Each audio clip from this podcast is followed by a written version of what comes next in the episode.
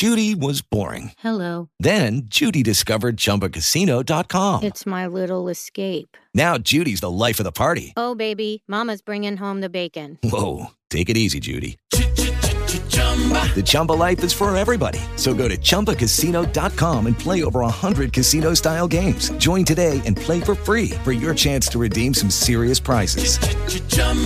ChumbaCasino.com. No purchase necessary. Void where prohibited by law. 18 plus terms and conditions apply. See website for details. Okay, round two. Name something that's not boring. A laundry? Ooh, a book club. Computer solitaire, huh? Ah, sorry, we were looking for Chumba Casino. That's right. ChumbaCasino.com has over 100 casino style games. Join today and play for free for your chance to redeem some serious prizes. ChumbaCasino.com. No purchase necessary. Where prohibited by law. 18 plus terms and conditions apply. See website for details.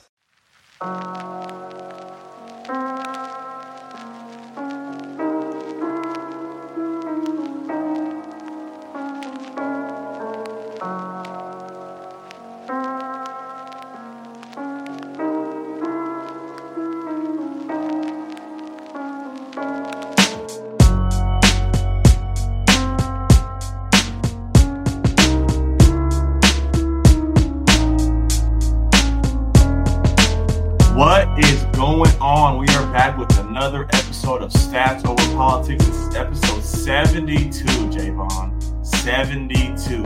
Fun fact for you guys I saw um, something on Twitter that the average podcast does not make more than seven episodes. We're at Seven. Wow.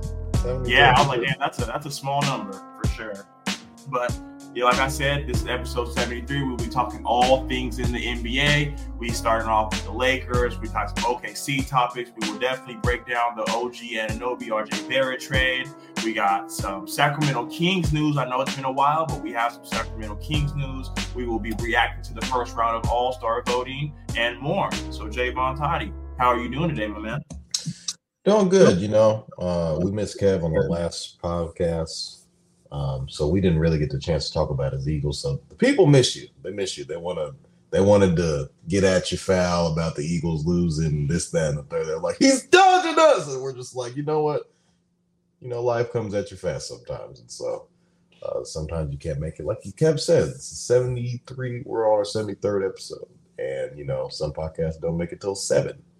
So you know, life happens. You know, sometimes you just aren't able to make it. But we are here for another NBA podcast. We're trying to get, you know, more consistent on that. But um, you know, excited, excited to talk King. We got a pending parlay. You know, we always always got pending parlay. Oh, Uh the under the other night we hit uh we hit two parlays, two three teamers. Or actually one three teamer and then a two teamer for like a total of like 700 that was last night and so we're just trying to build off that going to the weekend let's do it Definitely. And like Jaevon Toddy mentioned, I have been gone for a couple episodes to let the people know I am not a ducker. Toddy knows me, Shaun knows me, and they know I, I don't dock the smoke. I will come on here and I talk my shit. So if, when I lose, I have to come on here and hear it. As you guys all know, I do have a dog. He strained his ACL getting off the couch, uh, stuck in urgent care for a couple hours. They gave me some medicine for him, some sedatives. So we're, we're rehabbing him back to health, man. We have to. This is my dog. I, I couldn't imagine life without him. So we have to take all precautions, and I had to sit on the bed and and you've had blue since you was a kid right Oh no, nah, dude, Blue's one years old. oh i'm tripping Yeah, I got Alyssa. And I got Alyssa got me Blue. oh okay that's why he's so bad. That's that's, that's my excuse. But- Um, as you guys all noticed, last week we have officially had our debut on Instagram Live. We are live on Instagram, now X, and YouTube. So we are everywhere that you guys want to be, and we want to make sure we're giving you guys out that content at a timely manner. So Jaevon, I'm going to swing it to you first. What do you have for this week in the NBA? Um, this week in the NBA is going to be the Indiana Pacers. These guys have been on a terrible, not even just Indiana, but Tyrese Halliburton has been on a on a tear. They now won six games straight. They're fifth in the uh fifth in the in the East. I believe last year, kind of right before All Star break or around it, Halliburton had gotten hurt. I think he something wrong with his knee, and then they kind of just dropped out of um, like play. Even the play in, they dropped out of that. So um, I always knew that when Halliburton is healthy, this Pacers team could definitely be in the playoff, you know, race, especially in the East. Um, tonight they dropped, they hung 150, hung 150 on the uh, on the Atlanta Hawks, which was pretty insane. And um, the line for that game particularly was over 260. And the last time they played, they like set the record for like most points scored like in the game, like the over. I think the live over was in the previous game was like 300 points at one point in time. So, um, yeah, a lot of scoring. No defense being played at all in this game. Um, Halliburton didn't really do too much on the offensive side, but he had 18 assists. And he's had multiple 18. He's had, so we'll just go back in time for the past couple of games, how many assists that he's had. Um, it's just been insane on how great that he's been playing. Um, but you got to give hats off to, um, you know, the coaching staff there in um, in Indiana uh, with Rick Carlisle and how he's been able to make that whole kind of thing just work out. And you know, you're hearing uh, rumors about Halliburton, or not Halliburton, uh, just guys on the trade block to try and make their team a little bit better. Um, well, you know, guys like Buddy Hield and uh, Miles Turner. Um, but I think this this unit right now is actually really really good, and they've been playing they've been playing very solid um, over this this six game stretch. So uh, the Indiana Pacers are. I'm not saying that they're gonna you know be a team that's gonna be like oh okay they're gonna make the finals. that's the I don't see that happening, but kind of going. We always go back to the pregame show when we were talking about it. Um, the Indiana Pacers were already always a team that I was pretty high on on making the playoffs, and I'm pretty sure Tyrese Halliburton can't wait for the postseason to start because we all want to see. We all kind of know what he was capable of and saw that glimpse here in Sacramento. Ended up getting traded to Indiana, and just him being for him to be able to play. I wouldn't necessarily say like meaningless basketball, but like playoff basketball is, is a whole nother level from you know regular season basketball. And we kind of i guess saw a glimpse of that in the play in on you know that you know win win and survive in advance type of mentality. It's kind of the same in the playoffs but it, obviously it's not one and done. So i think we'll get to see him in the playoffs uh, the world's kind of starting to catch on a little bit to him just based off of the numbers that he's been putting up and how well he's been playing he's He had 18 assists tonight. Like, what are we talking about, bro? it's it's insane. So um, I think he's leading the the um, what's it called? Like all star vote. So he could be a starter in the all star game. I'm not saying that that's who I probably would vote for, but it's definitely a, a high uh, a high possibility that he could definitely be in the All Star starter category.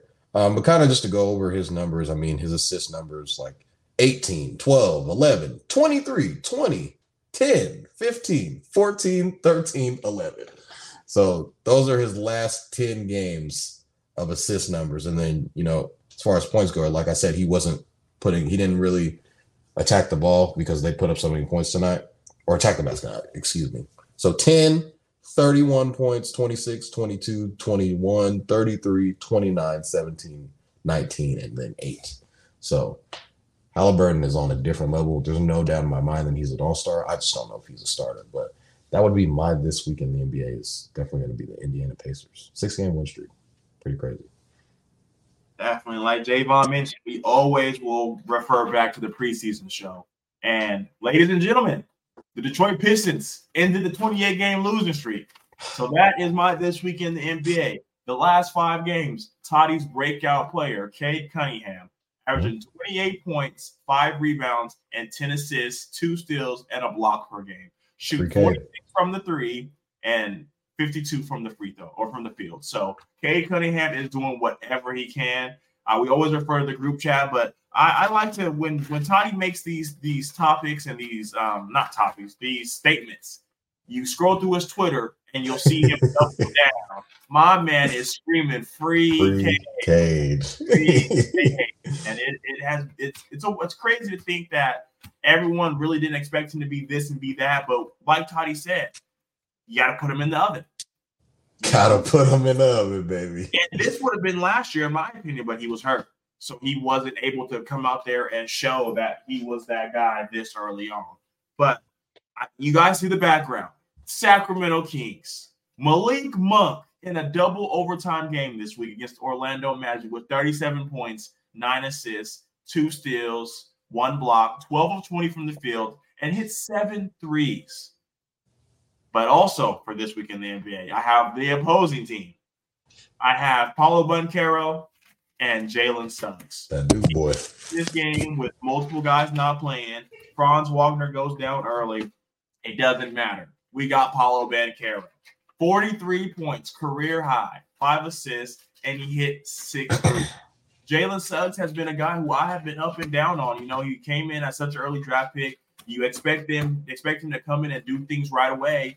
And this game showed that he has the potential. He hit six threes and he had 24 points. So Jalen Suggs, if he can continue to play like this when they get their full five back and they get healthy, like we have mentioned over and over on the NBA only episodes, the Orlando Magic can fuck around and make some noise this year. So I always got to make sure I come in here and show them love. But Toddy, moving on to the next topic.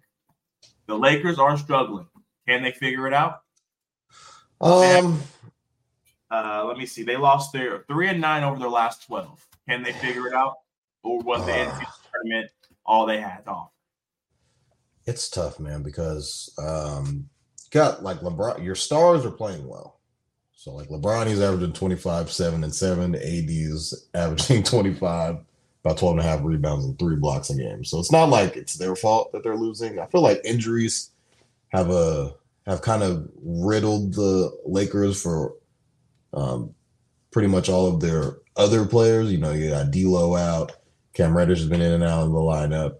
Um, Austin Reaves, his minutes are kind of going all over the place. You paid him, you know, this offseason and not really seeing the. Pro- you're kind of seeing the same of production. You were hoping that he would take a leap, but I feel like with the, you would assume that he should be starting at least. Um, you gotta these other guys gotta step up. You know, I think there was a night where it was like three guys and only four points was scored. It was like I saw uh, Gil. He was he was ranting about. It. He was like, "Me and you could go out there and get four points." So, um, there's a little bit of pressure on Darvin Ham. You're seeing, you know, there was a report that came out that there was like six sources that could confirm that, you know, things aren't really going too well with Darvin Ham and how people feel about him currently and the state of their franchise. And um, I think they're up right now on Memphis, but um, like like Kev was saying, over these these like past ten games plus, the Lakers haven't really been playing up to par at that you know championship level that we know that they're capable of.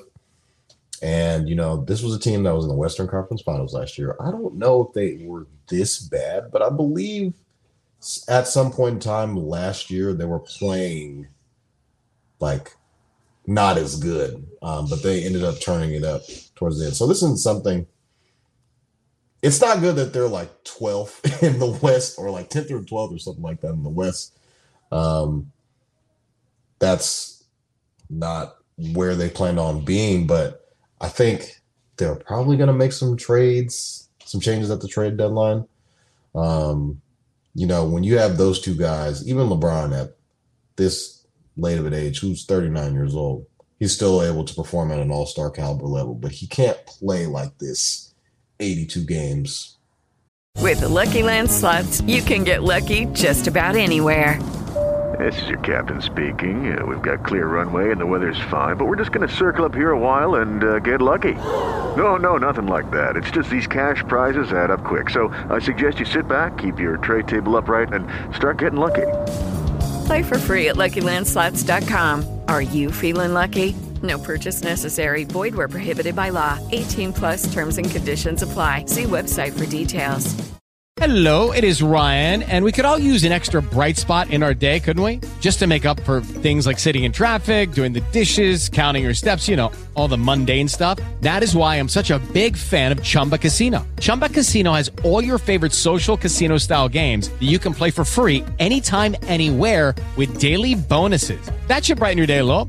Actually, a lot. So sign up now at chumbacasino.com. That's chumbacasino.com. No purchase necessary. VGW Group. Void were prohibited by law. See terms and conditions. 18 plus. a year. He has to, you know, there are unfortunately, you know, father time is kicking in, so he's going to have to be able to be able to take nights off and rely on guys like AD. Um, who AD is? He's been healthy for the majority of the season. He hasn't really been street clothes, as Charles Barkley likes to call him. Um, he's been ha- playing one hell of a year, definitely an all star starter, in my opinion. The way that his numbers look and how he's been playing as of late, but um, I think just the rotation kind of needs to get figured out a little bit. Um, I don't think guys know what their true identities are on this team and what their roles currently are. And I feel like injuries that have held guys in and out of the lineup uh, definitely fall onto this losing streak. Not losing streak, but you know this the slump that they're kind of in. But um, I think the Lakers might need to go out and uh, trade for a guy and that may or may not help them because they need a little bit more scoring is what i kind of have looked at and better three point shooting. I feel like those are the two needs that they kind of need um, besides those two you know all stars that they already have. So um, three point shooting would be would help them tremendously. And i feel like usually lebron has guys around him that are able to shoot the three ball well. And I feel like right now he there's not really a clear cut guy on this Laker team that's like, all right, hey, like I, he's an automatic, he's to shoot 40 plus from three point range. Um, I don't think the Lakers have that currently right now. And yeah, I agree with everything you said. Sorry for the not paying attention. I was getting us on Instagram Live. I had to figure it all out. This is my first time running it. As you guys know, I am not the tech guy. The tech guy is Mr. Shaun Holkko. I'm doing my best to step in, man. I'm like Stephen A. When people people step in for Stephen A. and you kind of just see the, the the subtle reminders that Stephen A. is not in town. So I'm I'm doing my best, Shaun. But we're up and running now, so we are good. But we are 35 games into this Lakers season, and they are the 24th worst offense, and they finished 28th in made threes per game. They doubled down this offseason, and they brought everybody back. The only person they didn't bring back was Dennis Schroeder, and they switched him out with Gabe Vincent. Unfortunately, Gabe Vincent just hasn't been able to play. He hasn't been healthy. He's been dealing with a nagging knee injury. But if I'm going to sit here and honestly say the reason the Lakers aren't good because of Gabe Vincent, the Lakers aren't that good of a team. So let's break it down. What can this Lakers team do to fix anything? They can have a 2029 first round pick and Austin Reaves. In my opinion, those are the only things that if you want to get a player to come in like a Zach LaVine, a Pascal Siakam, a um, uh, guy from the Hawks, uh, Jonte Murray, if you want to bring in a guy of that caliber, it's gonna cost Austin Reaves. And you know, like Tony mentioned, AD has been playing. He's been healthy. LeBron's been healthy. So they don't have any excuses. Rob Pelinka and Darvin Ham are going to have to figure this out. They have constantly switched up the, the lineups. Like I mentioned, this they decided to double down, and the lineups that they had in the playoffs that would reach the Western Conference Finals was Austin Reaves, D'Angelo Russell, Vando, Braun, and AD. And as of right now, this lineup has only played 15 minutes together. I get it. Vando's been hurt. D'Lo's been in and out, but you you wanted to double down and, and, bring back that camaraderie and consistency, but you're not really believing in it. So, yes, a lot of these guys that they brought in aren't making the noise because of injuries or just not production, but this team is going to have to figure it out. Like I mentioned, they're three and nine over their last 12. If they want to contend, I think they're going to have to move of Austin Reaves. Uh, before the season, we did a Fact or Cap saying, is he better than Jalen Green? I believe FIBA and that Western Conference Finals run really pumped a lot of Austin Reaves fans up. You know, he was supposed to come in. He still has better numbers than Jalen Green, so don't point at me. Anyways, I, I don't want to. I didn't want to have to say that. I was yeah, so I, I wasn't trying to do that, Toddy, but thank you for the. I appreciate it. He said that. He's the Austin, one. Austin Reaves is just it's not the third star that everyone was expecting him to be. And alongside LeBron James and AD, We we see the inconsistencies throughout the lineup. Austin is gonna have to come in day in and day out and contend. So now he's been in the six man role. So he's been kind of we will talk about our six man of the year predictions later on the show, but Austin Reaves is definitely one of them. He's been coming in day in and day out and averaging 15 points off the bench. But everyone was expecting, including myself, maybe not Toddy, Shaun, and Gary, but I was expecting another jump from him because we saw that he averaged 14 points last year and the playoffs averaged 19. So you saw LeBron give him that confidence, and he mentioned it on the JJ Redick podcast. There, where he asked him like, "When did you honestly feel like LeBron trusted you?" And he said after that uh, Grizzlies series because he was like, "You know what? Go get it. Go get the ball." LeBron, and, we, and everyone was talking about the next day. All the talking heads is, "Oh my God, LeBron James is sitting in the corner. Is he washed? A, B, C, and D." But Austin Reaves can go, so we can get playoffs. Austin Reaves, I think they're gonna be able to contend. And like my dad said, they still aren't healthy. So once we can finally see the Lakers get healthy we can see what they can do. But as of right now, I'm very worried. And like Toddy says, I'm I'm the sole LeBronologist on the podcast right now. So it's hurting me to see this. It's hurting me to see this. So I need Darvin Ham and Rob Pelinka to get in that bag. I know the class of 2029 is eighth graders, ninth graders, maybe. Gotta get rid of them, man. Gotta get rid of. them. We gotta go all in. You have LeBron James playing at, at four, at 39 years old, and he's still doing what he's doing. You have to go all in. You cannot afford to waste another year of LeBron James. I've been hearing all the news of them possibly letting go of Darvin Ham. do that. You have to double down. You didn't want to bring anybody in, so let, us get production out of the guys we have. let's get them healthy and let's see what they can do. But as we're talking about trades, Toddy, there was a big trade that went on while we were gone. OG Anunoby was traded to the Knicks for RJ Barrett, Immanuel Quickley. I know there were other guys in there. I know there were some picks in there, but this was the main package of the trade. So before I ask you to break down the trade for me, Toddy, we've only seen them play three games. Who who won this trade, in your opinion? Um, I feel like this trade was fairly even if you kind of look at it. Um, OG Anunoby has kind of been a guy that's been rumored in trade since I believe last year, and like there was even a report saying, "Oh, I want six first round picks for OG Anunoby," which was the insanest thing that I heard in a while. Um, but kind of just looking at the trade, um, I think Prince Achiuwa, I can't really pronounce the name, also was traded, was a part of this trade as well. Um, it's fairly even trade on both sides. If you kind of look at it from the standpoint of the Knicks need a little bit more wing perimeter scoring slash defending. That's what they got in OG Anunoby and and and shooting as well. Um, I believe the Knicks are three and zero oh since acquiring OG Anunoby. That's including the win tonight over the uh, Sixers, which was like a thirty, almost a forty point victory, which is insane.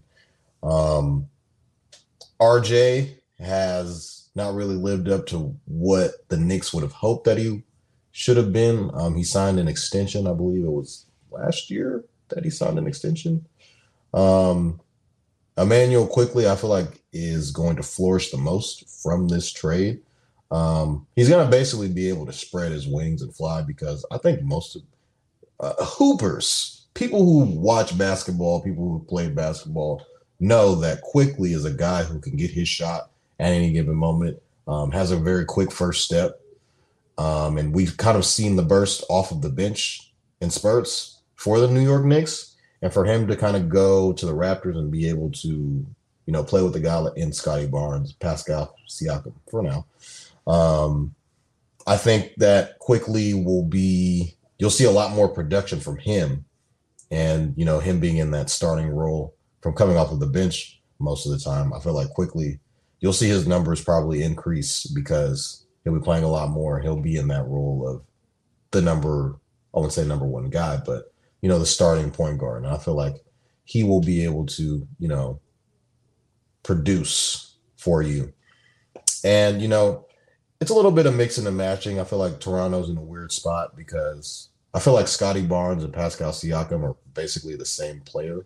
So it's kind of hard for them, for Scottie to kind of be the guy who he wants to be when Pascal Siakam is there and they kind of play the same position. So it's a little bit redundant. That's why I said for now earlier, if you guys would have were paying attention. I think Pascal Siakam's gone. And Toronto, there are reports, you know, from Shams Charania, uh, Adrian Wojnarowski that um, the the Raptors are still seeking a trade for Pascal, and so he'll most likely be traded before the he'll be traded before the the trade deadline, as reports were saying. So um, we'll kind of see what this team will look like. I don't know if they're trying to rebuild or they're just trying to like you know create a roster around Scottie on the fly and kind of just all right, like let's get these these these players to kind of pair with Scottie so they can still kind of contend. But it's kind of it's going to be hard just just to try and get that chemistry.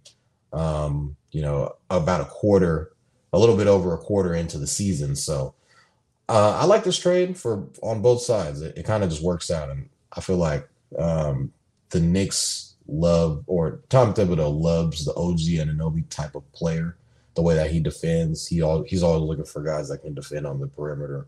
So um, I'd say it's probably an even trade on both sides, and and we'll see what RJ Barrett can he, um, you know, going back to kind of his hometown, is he going to be able to flourish and be what he, you know, maybe some guys just need a a change of scenery, and him being able to go home. He said he grew up a Toronto Raptors fan, um, as a kid, which makes sense. So. Um, can RJ be what he wasn't in New York? I'm not sure, but you know, only time will tell. Only time will tell and correct. And if you ask me who won this trade, it has to be the Toronto Raptors. Immanuel Quickley has two games averaging 20 points, five rebounds, and five assists.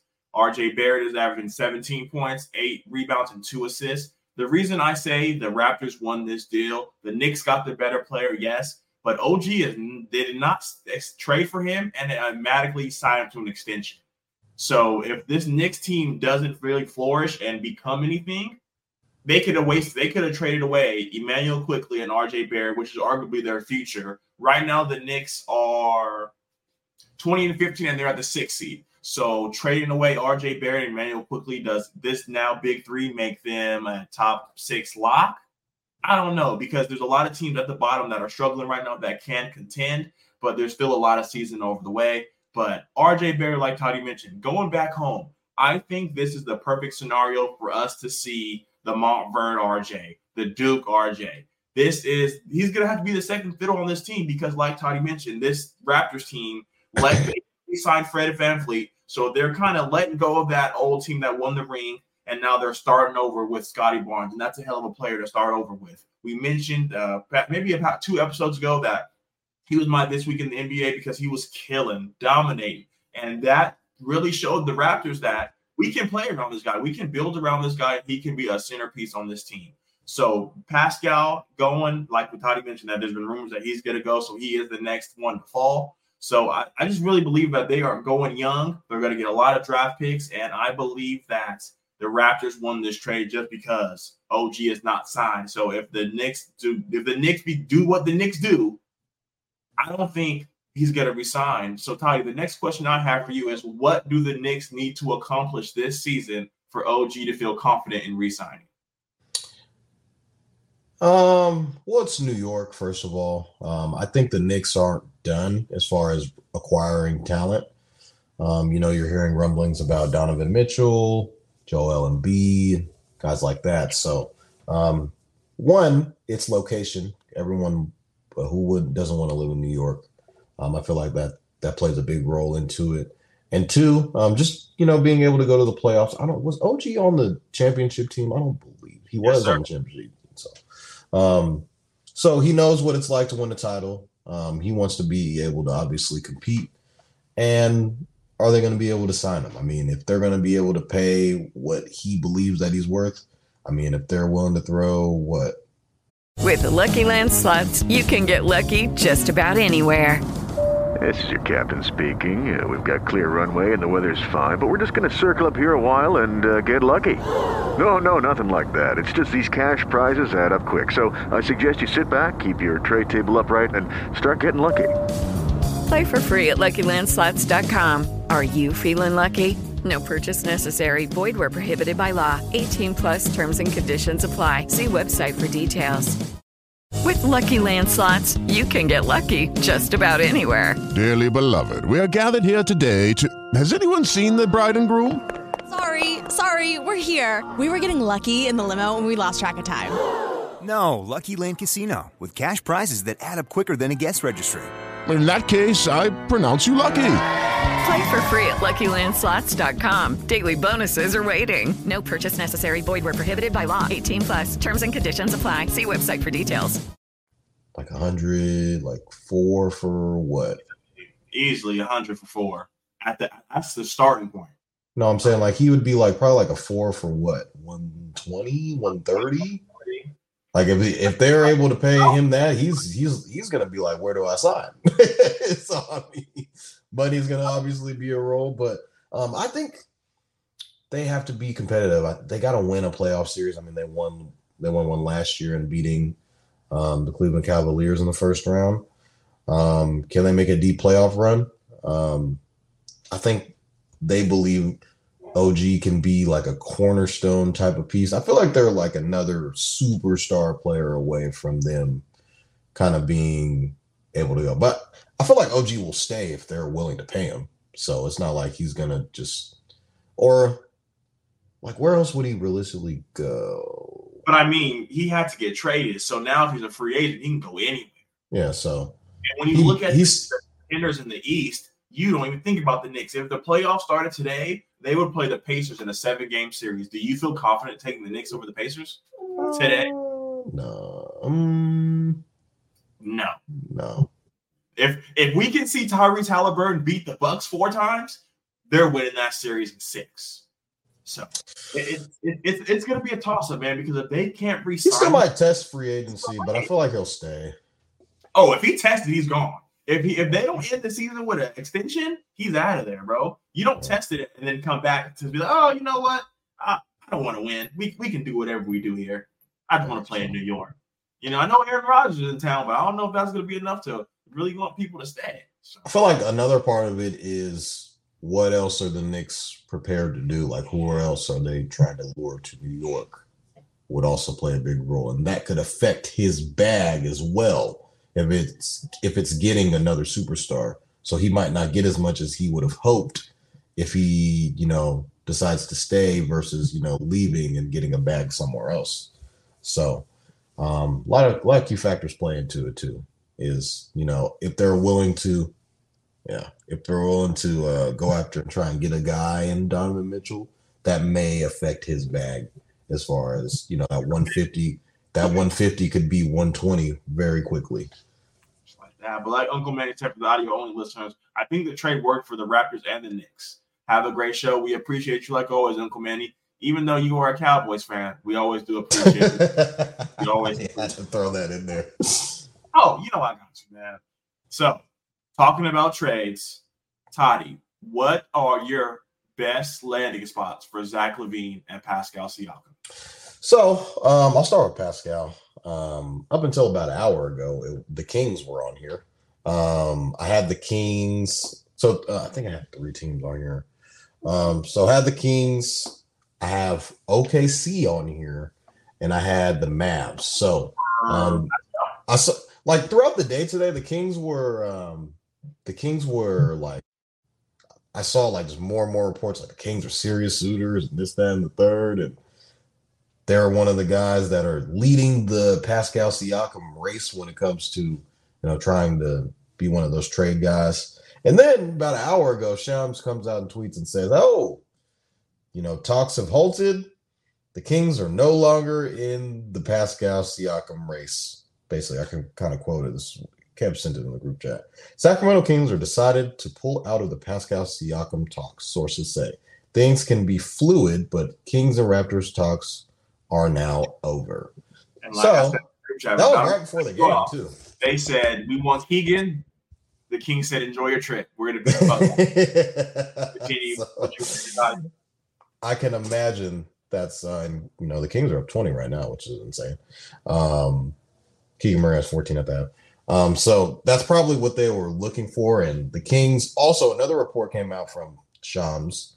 I don't know if it was Shams. I think it was Yahoo that came out and said um Huerter, Davion, and Harrison are all kind of like, hey, these guys are available. So I think that's kind of the package that they were trying to do it, probably a pick or two. Um, and they were going to send that to Toronto. Toronto was like, well, what about Keegan Murray? And then, as Kevin said, have a nice trip.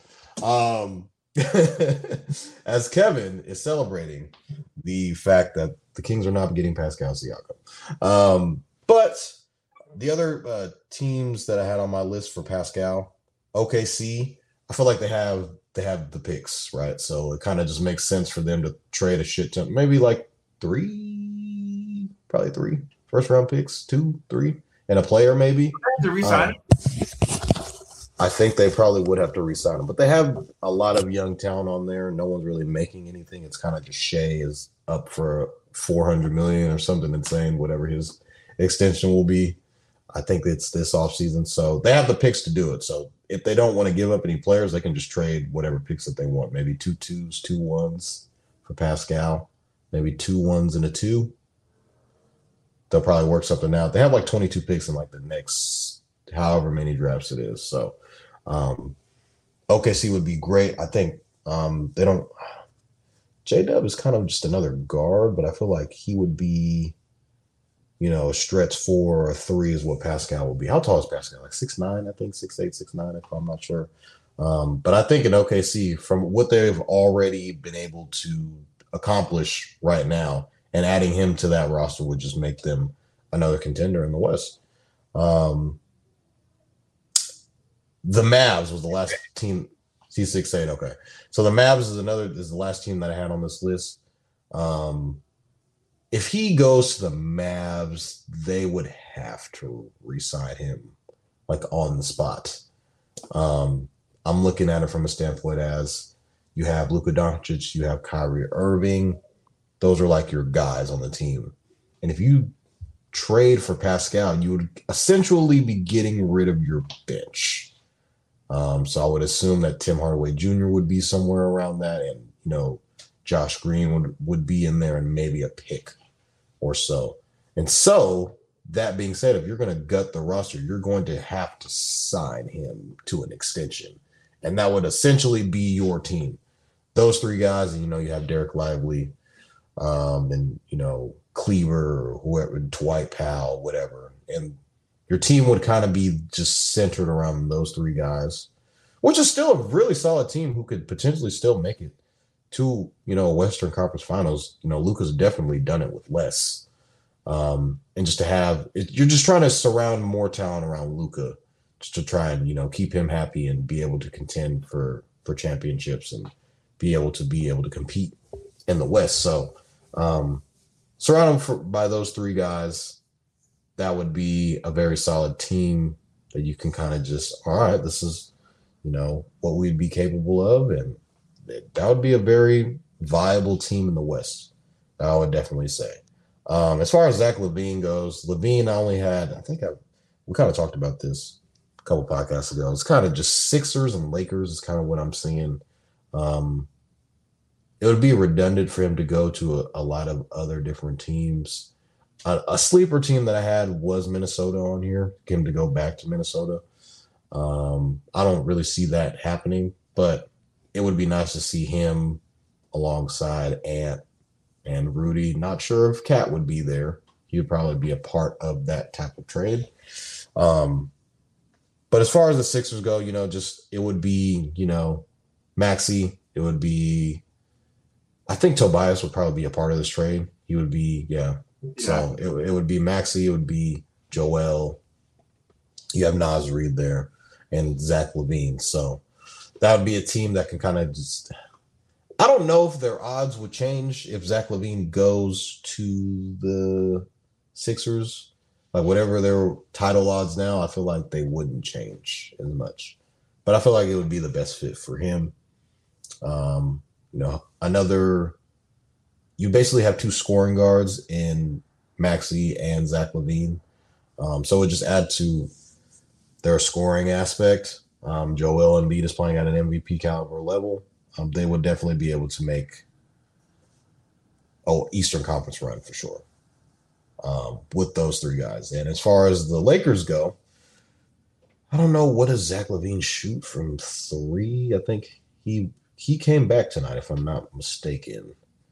Um, LaVine did come back tonight. They won. They beat the. They beat the. Jesus. He is shooting this year. He is shooting. LaVine had 15 and 30 minutes So Yeah. Oh damn, he's only shooting 34. Not- yeah, so I don't know if that really helps the Lakers because they still need shooting, but they, at the same time they do need scoring, more scoring as well. So I feel like he could help the Lakers a little bit more than the Sixers, in my opinion. But um, those are like the two teams that I'm seeing that he's probably going to end up going to. I don't really see anywhere else that he could go to and like fit and still be able to go on like a, a playoff run. So Sixers and Lakers are kind of where I'm looking at that he'd probably go to. Definitely, like Toddy mentioned, we we really revisited the Zach LaVine topic uh, on a couple episodes ago. But he, with him coming back, I feel like we just had to give him the love. But like Toddy said, I really just believe that he's gonna be a Laker. You know, I I think the Lakers are gonna go all in. Uh, another Cali, or he's from Seattle, but he went to school at UCLA, so it just bringing in that youth, you know, just that that third star that you can rely on day in and day out. I know Zach LaVine has had injury problems, um, but it, it comes with him. You know, he's a great player, so I think he can add a lot to the Lakers. So that is the only landing spot for him. For Pascal Siakam, I would love for him to be Oklahoma City Thunder. They are the second youngest team in the NBA, and they can use a vet like that. But I just think he doesn't fit their timeline. You know, you have to pay him all this money, and he's an older player. They don't have any vets for a reason. You know, they got a lot of young guys getting up and down. Bringing in a guy like that who's really ball dominant, I think can really mess up the flow. I think Pascal's more of a two guy than a third star. I think they wouldn't. I don't think they would wrap. I don't think they would defer to. I don't think they would defer to him over Chet. So now I don't think Pascal's going to want to be a third option. But a spot that I would absolutely love Pascal Siakam. Can you get any guesses? Sacramento Kings. No, sir. The Uh, Indiana Pacers. ooh, I didn't think of that. We have Miles Turner, Pascal Siakam, and Tyrese Halliburton. He could damn near be the number one option. I'm not even gonna lie in the Indiana because Tyrese is so. I gave you guys the numbers. He's had multiple 20 assist games, 18. He had 18 assists tonight. So I mean, like Pascal, a guy that is looking to give up the ball. Pascal's like, yeah, yeah of course. There you go. Um, Go put the ball in the net. But you put him with Tyrese Halliburton and Miles Turner. They're both stretch big, so that really just helps space out the floor. Bruce Brown. The only thing is, I think they'd have to give up uh, Bennedict Mathurin, and I'm a big Bennedict Mathurin fan, and probably like a Buddy Hield. But the way they are right now, they just beat the Bucks four times. I think the the Pacers are going to say, "Fuck it, we're all in, no matter what." We have Bruce Brown, we have champions. We're going to bring in Pascal, so this is no longer going to be this young team. We have guys that have gone the distance and won a ring. So it's going to be really interesting Let's kind of see how this all plays out. But we have a comment from Uncle Manny. What do you think the Kings need to do to take the next step? They struggle with bigs. So, Toddy, that's perfect timing, Uncle Manny, because the next topic Sacramento Kings have made Harrison Barnes, Davion Mitchell, and Kevin Huerter available for trade. So, Toddy, I'm a native Kings fan, so I'm going to take this first. This is the absolute worst package. We are not getting shit. We are not getting shit for this. And all last year, Toddy used to give me shit because I, anytime the Kings or a player came up, I said, "Here," I said, uh, With the Lucky Land slots, you can get lucky just about anywhere. This is your captain speaking. Uh, we've got clear runway and the weather's fine, but we're just going to circle up here a while and uh, get lucky. No, no, nothing like that. It's just these cash prizes add up quick. So I suggest you sit back, keep your tray table upright, and start getting lucky. Play for free at LuckyLandSlots.com. Are you feeling lucky? No purchase necessary. Void where prohibited by law. 18 plus terms and conditions apply. See website for details. Richaun Holmes, Harrison Barnes in the first. Take it or leave it. And now we're giving up this. So let me give you guys some depth on why I think this is horrible. Harrison Barnes is averaging 12 points, three rebounds. Kevin Huerter is averaging nine points, three assists. Davion Mitchell is averaging five points and two assists. What are we going to get with that kind of a package? I understand that we talked about with Pascal, like maybe they're asking for Keegan Murray or Malik Monk. There are four untouchable Kings players. Dar- De'Aaron Fox, Domantas Sabonis, Keegan Murray, Malik Monk. Anyone else can go. Oh, now problem- Malik Monk is untouchable. Oh, he got to be untouchable. He, he, he Fox are a package deal. Yeah. At the end of the year, you give him a blank check and say what what you want. So, but I just the we're not given enough to get a guy like Pascal Siakam. The Raptors, like we mentioned, they're rebuilding. They're trying to build around Scottie Barnes and now RJ Barrett, Immanuel Quickley, Kevin Huerter, Davion Mitchell, Harrison Barnes isn't going to get you shit. So if the Kings, Uncle Manny, if the Kings really want to make that move, unfortunately, it's going to take one of those four. Um, it's not going to be our all stars, and I don't think it's Keegan. So the business side of things, Malik Monk's on an expiring contract. He is arguably six man of the year. I would hate to see it happen, but if it brings us that third guy, would I be down for it? Probably not, because I don't want that to, like I said, we, with Chet's development, is that going to be stunted with Pascal? Is Keegan Murray's development going to be? Toddy mentioned in the preseason show that he expected Keegan Murray to take a jump, take a leap, and if he can become that third star for the Kings, it's limitless. We can do whatever we need to do out there, but I just think the Kings need to just stay packed. We didn't make any moves in the offseason for a reason. Let's double down. And even if we wanted to make a trade, it's not going to go. hey, man, about the group chat. Toddy has been preaching for two years. So, Kyle Kuzma on the Sacramento Kings. If we can get last year's Kyle Kuzma, 18 points, eight rebounds, six assists, I'm all in. I don't need 26 points per game. 28 attempts a night. We don't need that inside. So if He's we can get, that. if we can get LA Kuzma or even last year Kuzma, Kyle Kuzma had the option to go play anywhere. He took his money and decided that I'm going to play with this team that isn't doing shit. We brought in Jordan Poole. I had to die on that hill. I expected a James Harden type season, all star. We ain't getting that. They are statistically the worst one two punch in the NBA. So now the Washington Wizards are sitting there with their hands up, like, fuck it. If you want to go, Kyle, we'll get you get the money off the books and let's bring in some talent. But I wouldn't mind Kyle Kuzma, but like I said, I need 18, 8, and 4. I don't need 27. I don't I don't need him shooting no more than 14, 15 shots a night. He's shooting 20 shots a game. What I see, and then hey, we don't need we don't need it. We don't need another get shot. off enough shots. But think about it. What does that do to Keegan Murray? Yeah, it fucks up his. Yeah. Keegan Murray's already a roller coaster. Now he's not getting shots. Fuck that. No. Uh-uh. It's not happening. So, what was your I know we spoke on earlier when we talked about Pascal Siakam, but what were your initial thoughts when you saw that this was going to be the trade package for us to bring in A, B, C, or D? Um, it's what it's like you kind of mentioned. What can you uh, realistically get for these three guys? You might have to throw a pick in or two. You for- might. You Yeah, to. yeah. You're gonna have to throw in a Like, pick. we're not a bad enough team to have a good enough pick to be like, oh yeah, the King Sacramento first round pick is is cherished gold. You know, and it ultimately kind of goes back to the offseason and, you know, Monte McNair being content with what they already had and what they were able to accomplish with essentially the exact same team. And, you know, right now, I wouldn't say it's been a letdown, but, you know, you've kind of had some bumpy starts or bumpy patches in the season, you know, losing to Orlando, losing to Charlotte without back to back nights. and losing to Houston back to back games.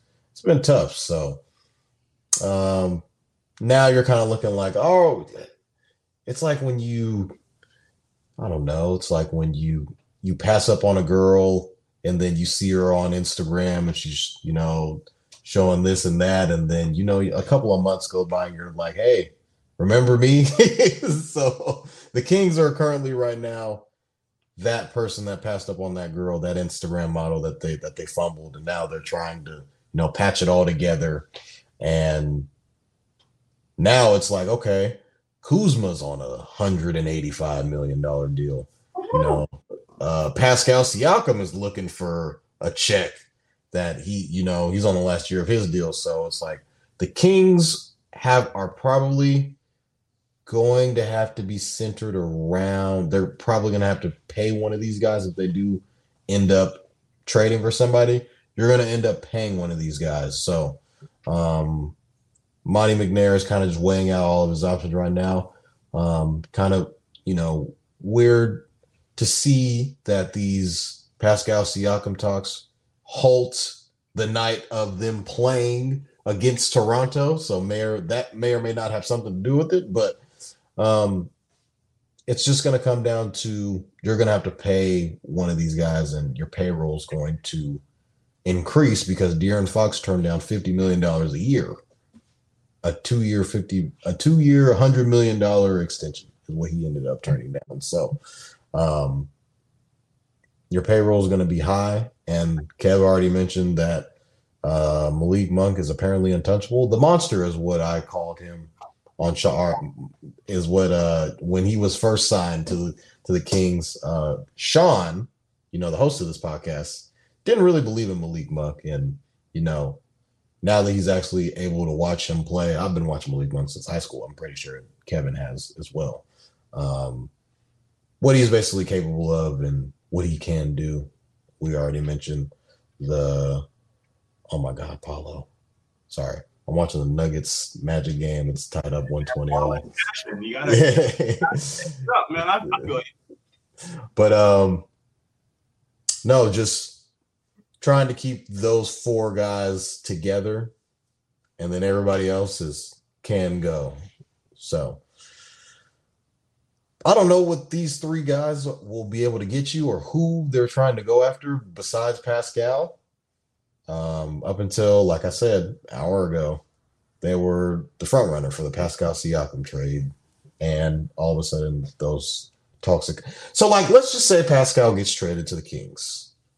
What does the team look like, and what? How far can the Kings go? We, Are they going to the finals? So, so in this theory, in this theoretical, we're just giving up these three and let's say a couple picks. Yeah.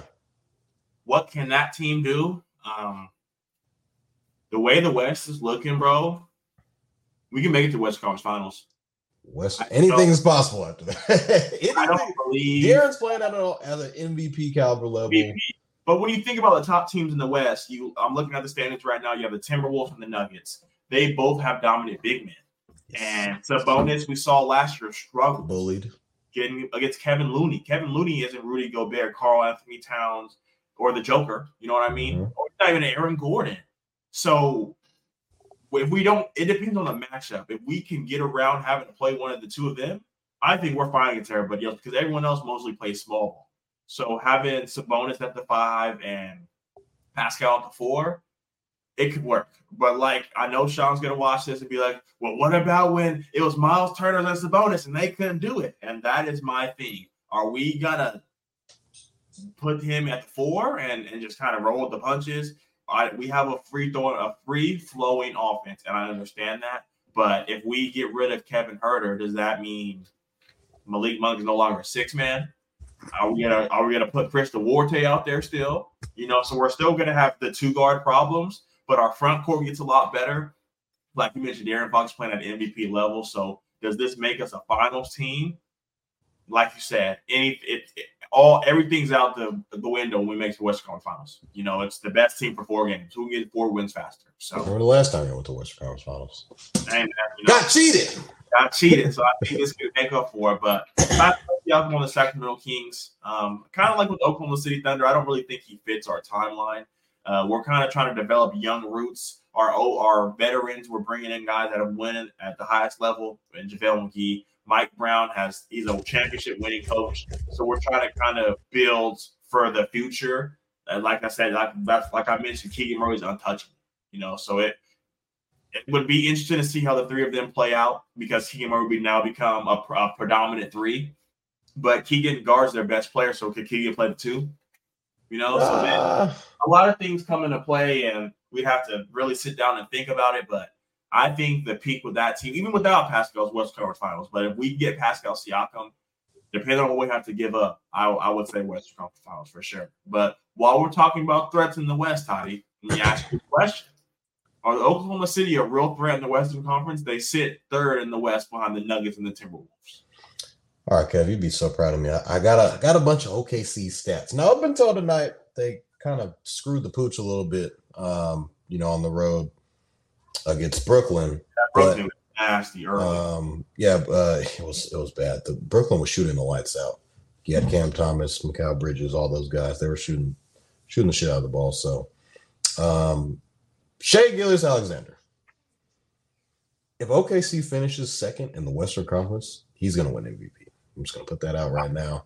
He it's just the way that this guy's been playing. Let's just go off his last 10 games. He's averaging 33, 7 and 6 his last 10 games. We'll just give you the numbers that he's been putting up. So tonight he had 34, uh, 33, 36, 24, 40, 36, 34, 34, 31, 30. You get a 30 If ball. you- You get a 30 ball. You get a 30 ball. Everybody's getting a 30 ball. So if you're thinking about going against Shai Gilgeous-Alexander and his prize picks, uh, you've been losing pretty consistently. But um, just pretty much in every metric, there's just a bunch of stats that the team is in like top five, top four, top three. Um, so as a team, OKC shooting 50% from the field. as a team, they're shooting 50%. Um, they're fourth in the league in scoring. Uh, they're first in the league in three point percentage. They're shooting 39%. Um, first in free throw percentage at 84%. So they're getting to the rack pretty consistently. Uh, fourth in steals. They're first in blocks, which kind of surprised me that they're first in blocks. But I think it, that has to do a lot with Chet getting a bunch of these blocks. But they don't really have a big man. So I feel like that's kind of the only thing that's hurting them. Um, they make at least 13 threes a game. Um, so they're shooting the shit out of the ball pretty well. Tonight was kind of the anomaly. You have Shai, who's averaging 31 for the season, shooting 55% from the field, which is insane. Uh, Chet averaging 17 and seven and two blocks. He's shooting 40% from three, which is amazing. 54% from the field. And J Dub, I feel like that's kind of their big three. I don't really consider Giddey the the guy. He's not really a guy that's going to score. He's more of a distributor. Um, J Dub's averaging 18, he's shooting 40%, 43% from three, and 53% from field. So those three guys are all shooting 50% of the field. And as a team, they're shooting 50, at least 50% from the field. Um, so they've been shooting the ball pretty well consistently. Um, besides tonight, um, I, like I've already said, that this team is kind of a big man, maybe another piece away. But I mean, they're already second. They're top three in the West right now. And uh, Kev, you can write this down on the whiteboard or the notebook because I know that Shaun is here. If the OKC Thunder finish second in the West, Shai Gilgeous-Alexander is going to win the MVP. That's just hands down. Um, I gave you his numbers the past 10 games. Um, if he's going to keep doing this and they're going to be able to stay at the top of the Western Conference, OKC is going to have another MVP in Oklahoma City. I think it would be their second MVP ever in history. So Third. Or, yeah. KD, yeah, or third, third, third, third, K, KD and Russ. So um, he's in pretty good company. he's he, he'd be in pretty good company. I consider those guys Hall of Famers. So um, he's on that track. Um, maybe in the if you want to try and get a little bit better, just try to get some, um, try to get a little bit better on your you know big man depth. Um, I don't know if there's really that many options out there, but just try to get better in your front court. Um, but that's really, I mean, OKC is definitely a threat in the West. Um, if they keep playing the way that they're playing and Shai's putting up the numbers that he's putting up, um, it's going to be unprecedented on how fast I'd say this OKC team was able to kind of, you know, bounce back after KD and Russ and James Harden, after those guys kind of, you know, that trio dispersed. So for Sam Presti to be able to build what he's building um, with all the picks that he's accumulating and, you know, drafting a Chet, uh, trading for a Shai Gilgeous-Alexander and drafting a J Dub.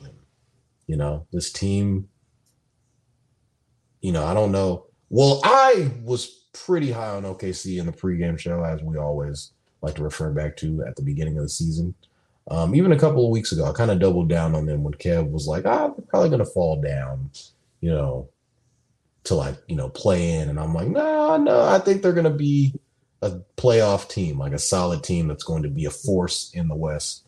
Um, I think the OKC Thunder are having a similar season to what the Sacramento Kings had last year. Um, and I think, and I'm actually, no, I don't think, I know OKC is way younger than you know the Sacramento Kings were. So I feel like OKC is definitely ahead of schedule um, in the organization's eyes and what they're going to be able to do and how young this team is and what they're already accomplishing at this age that all these guys are. So do you believe they, need, they should make a trade and kind of go all in, put all their eggs in one basket? Uh, like I said, they're young, so it's like there's nothing really to rush. I feel like they have an embarrassment of riches of picks, so they can blow three first round picks on a Pascal or a Zach LaVine or whoever's out there. Like they have so many picks to be like, all right, like how much you want? like how much you want for how many picks you want? Like I got I got picks. Picks like picks are no object to the OKC Thunder. Um, and that could be you can wait in the offseason and try to get a guy and kind of lure them. Now it is okay, Oklahoma City Thunder. So I don't know if guys are just all right, let's pack our bags and move to OKC. I don't know if that's something people are looking try or looking forward to doing. Um, so I believe if they were to get somebody, they I don't know if it's going to be in free agency. You're going to have to try and trade for one of these guys and, and still be able to pay them at that too. Um, like I said, this team is young, so they're not really paying anybody. Um, the only guy that they're going to have to pay is obviously Shai Gilgeous-Alexander, and we saw reports from like last year that his max is going to be like four because CBA keeps going up and up and up pretty much every year. So his max is going to be like four hundred million dollars, a lot.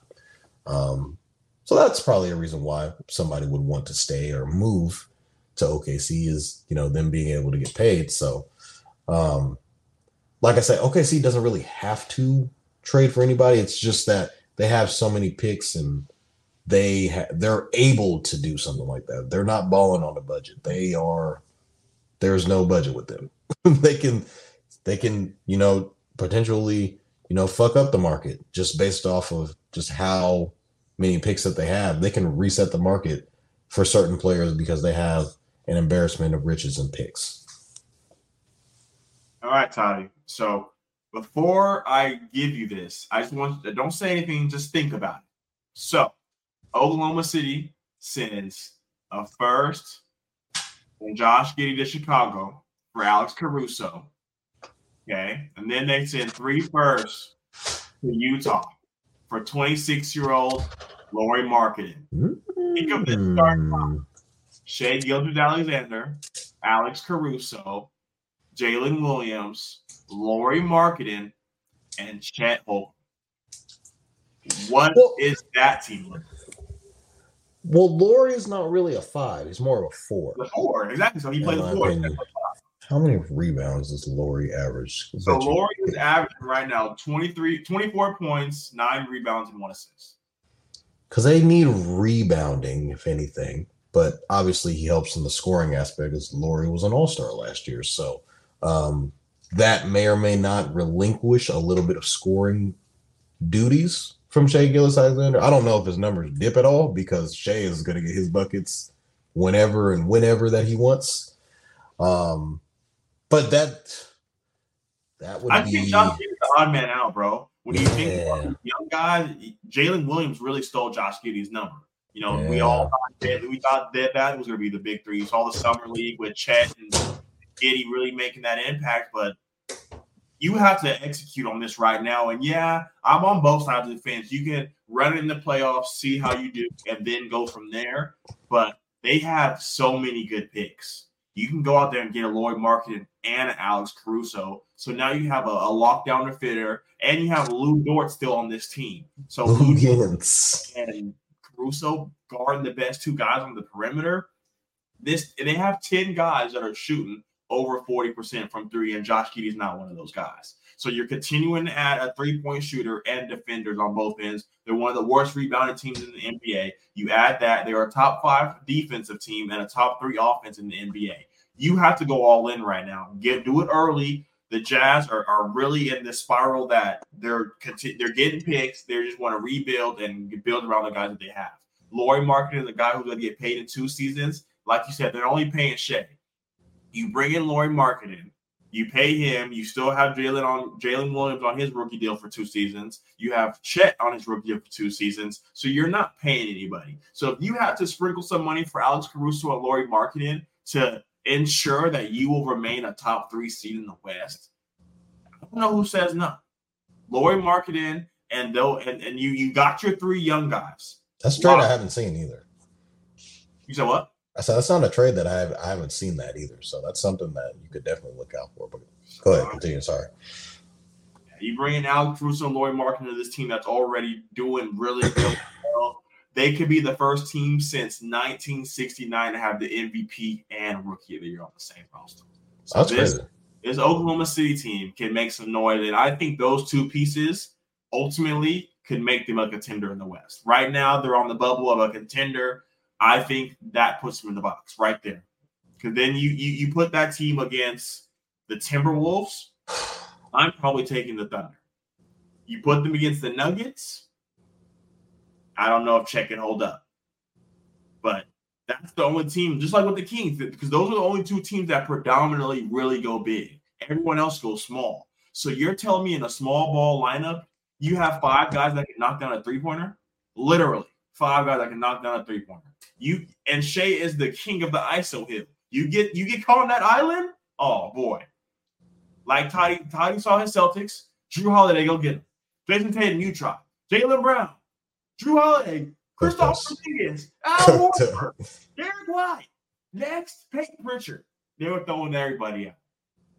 You have to execute on this. We saw that they didn't really put enough around the last big three that they had. And you saw how close they got. Now you're doubling and getting rid of Josh Giddey and bringing in guys like Alex Caruso and Lauri Markkanen. I believe that them over the hump. So I would love to see it. But talking about the Western Conference, we talked about the Lakers earlier. The Suns are currently 18 and 16. So Toddy, who do you feel more confident moving forward, the Lakers or the Suns? Uh, Suns. Uh, you know, you have Brad, you have Book, and you have KD. You know, pretty much everybody. Three of those guys, all star caliber. Um, two of those guys are definitely top ten in the NBA. Um, I just think they haven't really been able to catch a rhythm because guys have been in and out of that lineup. You know, in the year was D Book and Brad. Um, kind of just KD out there making, you know, happen with ends meet. And, you know, Brad has kind of started to come back a little bit. Now KD's out of the lineup. So injuries have kind of derailed, I'd say, both of these teams, the Lakers and the Suns. Um, but kind of just going back to what we kind of were all, people were picking this Suns team to win the finals when they acquired Bradley Beal. Um, so we all know kind of what they're capable of, you know. But at the same time, Kevin Durant's team, the the paper, the on paper bandits, as I'll probably say. Um, Kevin Durant, James Harden, Kyrie Irving played a total of what was it, 10, 11 games together. So, or yeah, so for them to only play that many games together in that time span, kind of just derailed the entire situation of wanting guys to to leave where they currently were at, and ultimately he's in Phoenix right now, and we're kind of seeing the same thing now. And Kev tried to tell all of us that Bradley Beal is not a guy that's going to be healthy. You're like, Toddy, you're saying that he's averaging this, that, and the third. Yeah, he averaged 30. That was like two and a half, three years ago when he was playing with Russell Westbrook. And what about his numbers last year? He he doesn't play, he's hurt. And I was like, nah, Kev, he's he's averaging 30, he's averaging 25, you know, he's an all-star in the East. Wanted to see. And he was like, hey, all right, just watch. Brad missed like the first what 20, 12 games. 12 games and First game He- back, ankle. you know, he hurt his ankle coming back and just, you know, he's a 10 man. And so it kind of just goes back to can everybody be on the floor at the same time? I think we can all agree if they're all that's the question with them. If these guys are all on the floor at the same time, it's going to be pretty tough to stop them. And, you know, Devin Booker, I feel like, is one of the top guys in the league. KD, obviously, being able to get, he's averaging 30. so, I mean, it's like, what do you, adding Brad to that mix is, is tough, but you have to cross your fingers for these, all three of these guys to be healthy um, on the same night. And when you're paying 50 million, 40 million, 30 million, you're not trying to be crossing your fingers for nothing. You're expecting these things to happen. You want them, you them checks to. When when you're you're paying, you know, these guys these crazy amounts of money and they're not able to perform because obviously they're hurt, it's hurting your it's hurting your franchise. So um I feel more confident in the Suns than the Lakers because I feel like when the Suns are healthy, they can do whatever they want because they have three guys that can win healthy, probably average t- north of 27 points a game. With this Lakers team, it's like, okay, Anthony Davis and LeBron are healthy, but it's like everybody else is not, you know, doing what they're supposed to do. And you're already hearing rumblings about the coach and Darvin Ham being, you know, under a, a small hot seat or whatever, like he's going to be able to finish the season. I don't think they'll fire him, but there's some dis, dis, discomfort. They're disgruntled in the locker room. So, um, you know, with this Lakers team, you're kind of looking for somebody else to kind of step up. With the Sun, that's like, all right, we know what all three of these guys are capable of. They just all have to play on the same team, or they all have to be able to be on the floor at the same time. And I feel like health and time will only tell with this team. So, who do I feel more confident in? The Lakers or the Suns? God damn it, LeBron James. Okay, they're gonna figure it out.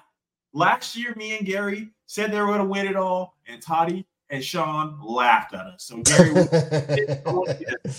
let them know that we were down. We were committed. We thought they could do it, and they doubled down. They have seen this team win before. Gabe Vincent's got to get healthy. They can make a move. They're going to have to figure it out. Rob Pelinka is a smart man. He is not going to waste another year of LeBron James. He's not. He's playing at an MVP level. He's going to be an all star starter. Anthony Davis is healthy. He has never played this many games in his career. Everything is going right for you guys. Every year, we've always talked about always dressed, never playing, inconsistent. He's giving you consistency. He's showing that he's going to be able to be that guy when Bron retires. And Bron is showing that he's still him. They have to find a way to make this work. They have the better bench. They have the better coach. Frank Vogel, I think he's a great coach. I don't think he's better than Darvin Ham. You know, and going off of the, the simple fact that Darvin Ham played in the league. Darvin Ham knows the ins and outs. Frank Vogel's a championship winning coach. I get it. He inherited a lot of good teams. A lot of those good teams had a dominant big man.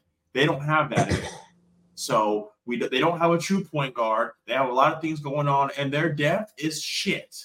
Like Bol Bol is exploding right now, and, and that's exciting everybody because they don't have any bench production. Eric Gordon, besides Bol, been Eric Gordon. It's been the guy from the Asian guy from the Nets. They just don't have anybody. Watanabe. Saben Lee's been playing out there. Like they just don't have any depth. So if one of those guys go down, like knocking on wood, I don't know what the Suns are going to be. So just based off of the, what we've seen so far, we've seen the Lakers play at a high. Yes, they've lost three out of the last, uh, or they have lost a lot of the last twelve. They lost three out of the last. They lost nine out of their last tw- last twelve. Excuse me. So we've seen them win. We saw them win the Eastern tournament. They're playing like one of the best teams at one point. I believe that LeBron James is not going to sit around and waste his time. They're going to have to figure it out. So just based off of that, I feel a lot more confident in LeBron James and the Los Angeles Lakers than I do the Phoenix Suns. Yes, the Suns look pretty on paper, but we've seen that on the court is not the prettiest of things. So on I, paper I, bandits. I have to be a LeBronologist, man. I have to ride with my guy. Have to. So, this is episode 72 of Stats Over Politics. We have a couple more topics and we'll be getting you guys out of here. So please leave us a like, subscribe, all that good stuff. We are everywhere that you guys want to be. You guys are on X, we're on X, we're live on X. You guys are on Instagram, we're live on Instagram. You guys are on YouTube, we're live on YouTube. We would not be at episode 72 if it wasn't for you guys. So we appreciate you guys. Just please keep sharing it, liking it. Like I mentioned, the you guys supporting us helps us a long way. Uh, some little insight on the in the group chat. We hit our first 2,000 view TikTok, and TikTok said, "Yeah, they too hot now. Let's go ahead and not post their stuff no more." So we are nothing without you guys. So we appreciate it. I speak for the four of us. We greatly appreciate you guys. So moving on to the show, I asked Toddy to bring his top three six man of the year candidates. So Toddy, right now, January 5th, who are your top three six men of the year candidates? Okay, so I was kind of going back and forth with this. Um it's kind of tough. Um Malik Monk has to be in there. Um I kind of gave where is he? One three. You gotta you gotta put pen to paper, Toddy. Let us know where he stands. So I was going off of the numbers, but I'm looking at team success kind of factor in a little bit as it as well.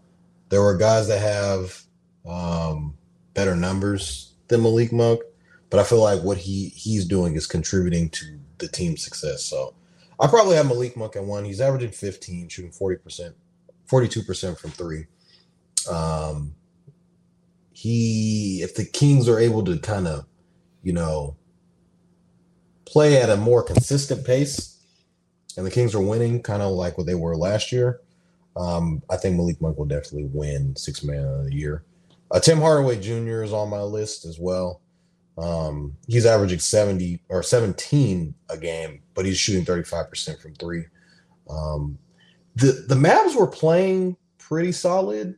Um, I'd say up until about a little bit before Christmas. Um, around the time Kyrie got hurt. But even when Kyrie got hurt, Luka was kind of just still playing out of his mind, and they were able to win, you know, games at a consistent rate. But they kind of, you know, veered off the path a little bit and started losing. Now they they ended up winning tonight, but um, ultimately they've kind of been a little bit more inconsistent.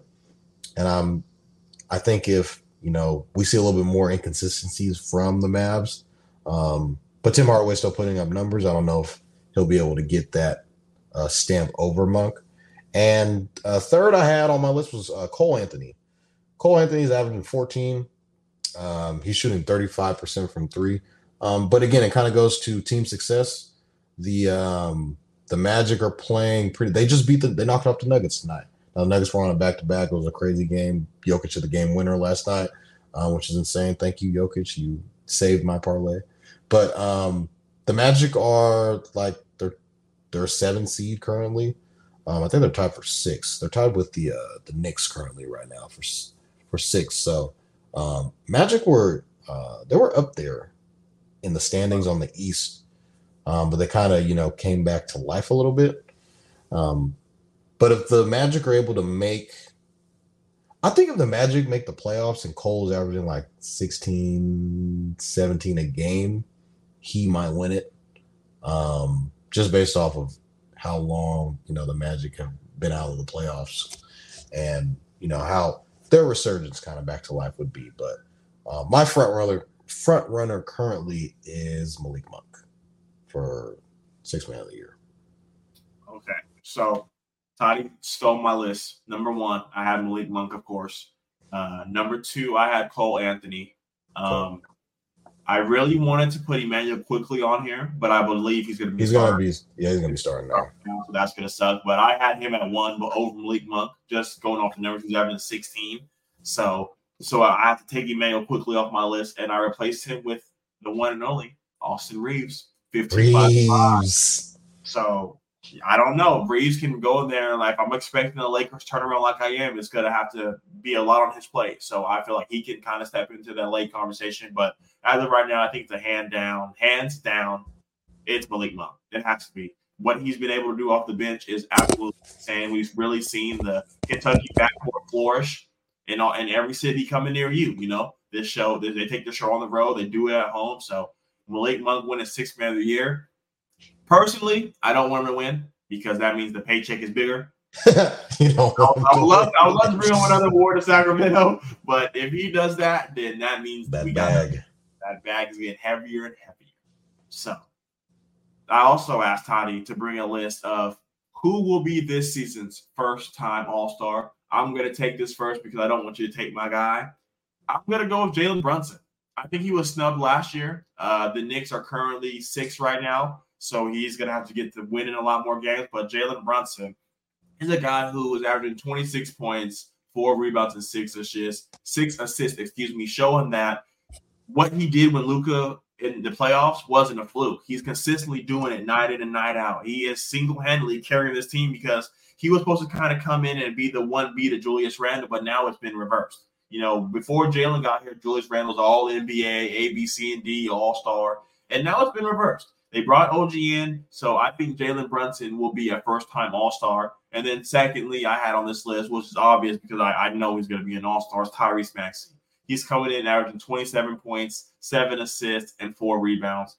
One of the best guards in the East. So those are the guys that I would put in my first time All Star category.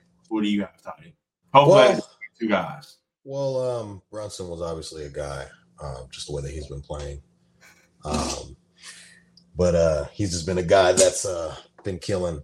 Real subtle. A guy that I have been screaming from the hilltops from since the preseason show. Paolo Banchero. Um, I think he's not probably. He should be an all-star starter. Oh, I'm just kidding. but no, not. not a not a starter. But um, yeah, 30 point triple double tonight against you know the best team or the defending champs. So it's like, okay, you gotta put this guy in the on the all-star team. But he's been a guy that I've been, you know, screaming from since, you know, day one that he's got to take a leap this year. And the magic wouldn't be where they are currently if it weren't for Paolo Banchero. Um, yeah, he's been he's been killing, man. And uh another I kind of went back and forth with a couple of guys on here. Um, I don't know if Jamal Murray's gonna make it just because he was kind of hurt for the injuries might derail him from becoming that.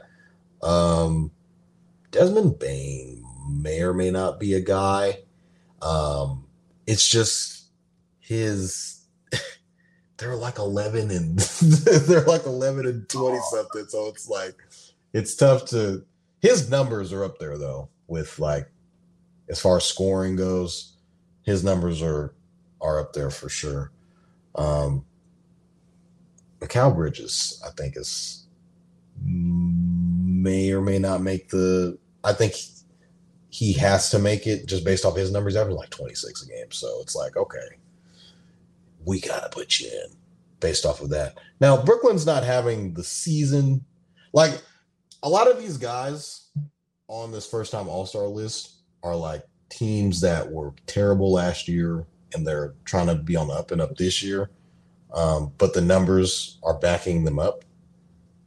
So they'll probably make it because their numbers are too good. It's like we'll we'll make you a reserve right? So it's like Paolo, the Magic are actually good this year, so that's why I feel like I know he's going to make it.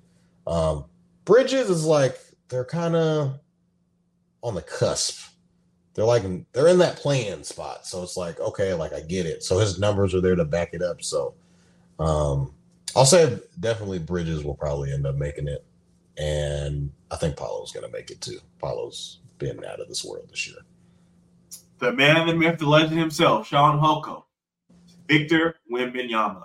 We talked about the preseason show all the time. We did a Fact or Cap. Would Victor be an all star this year? I think we all said fact. Shaun, I would love for Victor to get in there, but if Victor gets in there, it would only At what be cost? on hype. But another guy that I forgot to mention, Alperen Sengun. I think he could fuck around and get in there. He's averaging 22 points, nine rebounds, six assists. Hey man, Baby Joker, Baby Joker. Baby Joker. Yeah, Toddy, I just sent you the uh I don't know if you had the picture of the screenshot of the voting, but I just sent that to you. So we are going to dive into our reaction to the first round of all-star voting. And I'll take this one first. The craziest thing to me was Alperen Sengun had more votes than Chet Holmgren and Victor Wembanyama. I think he has a country behind. fan vote. This is all Yeah. hot. Victor got another country behind him, just like we saw Aaron Wiggins with the the uh, K five. I thought you know Victor. I thought that was very surprising. Klay Thompson's on this list. Yeah. you- So I mean,